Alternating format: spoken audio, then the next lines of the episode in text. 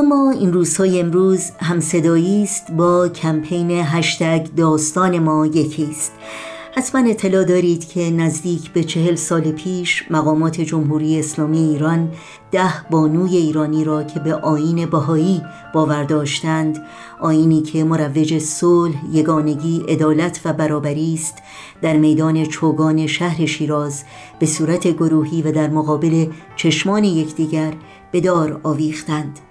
چرا که این بانوان که اکثرا دختران جوان بیست و چند ساله بودند حاضر نشدند زیر فشار و شکنجه از ایمان راستین خود دست بردارند.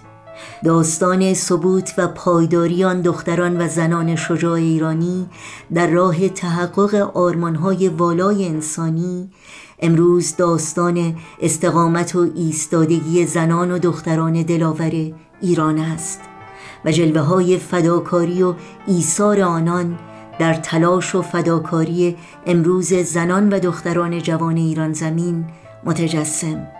شکی نیست که تحقق آرمانهای بنیادین و متعالی عدالت، برابری و رفاه و آزادی آرزو و هدف هر انسان خردمند و هوشیار و آزاده است که برای ارتقاء شرافت و کرامت انسانی خود و هم نوعان خود تلاش می کند و باور دارد که هیچ نیروی دنیوی نمی تواند مانع پیشرفت و اطلاع این حقایق روحانی و ارزشهای والای انسانی شود. برای آشنای بیشتر با زندگی و شهادت این ده زن دلیر ایرانی بهایی. از شما دعوت می کنم به صفحه تارنمای خانه اسناد بهایی ستیزی مراجعه کنید.